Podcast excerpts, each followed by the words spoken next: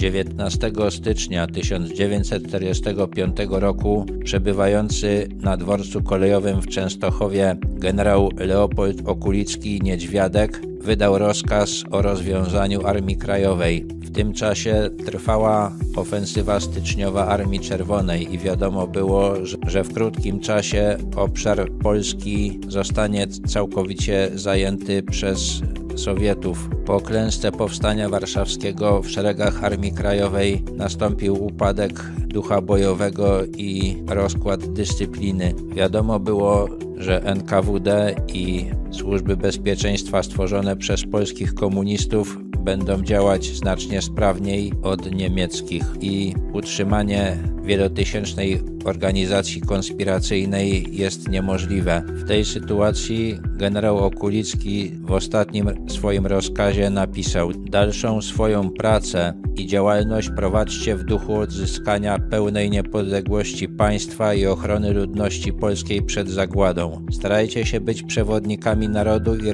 realizatorami niepodległego państwa polskiego. W tym działaniu każdy z Was musi być dla siebie dowódcą. W przekonaniu, że ten rozkaz spełnicie, że zostaniecie na zawsze wierni tylko Polsce oraz by Wam ułatwić dalszą pracę z upoważnienia prezydenta Rzeczpospolitej Polskiej zwalniam z Was przysięgi i rozwiązuję szeregi AK. Tego dnia wydał też rozkaz tajny. AK zostaje rozwiązana. Dowódcy nie ujawniają się. Żołnierzy zwolnić przysięgi, wypłacić dwumiesięczne pobory i zamelinować. Zachować małe, dobrze zakonspirowane sztaby i całą sieć radio. Utrzymywać łączność ze mną i działajcie w porozumieniu z aparatem delegata rządu. Generał Okulicki został w marcu 1945 roku aresztowany przez NKWD i skazany w procesie w Moskwie na 10 lat więzienia. Zmarł na Łubiance 24 grudnia 1946 roku. Jako przyczynę śmierci podano atak serca. Najprawdopodobniej został zamordowany.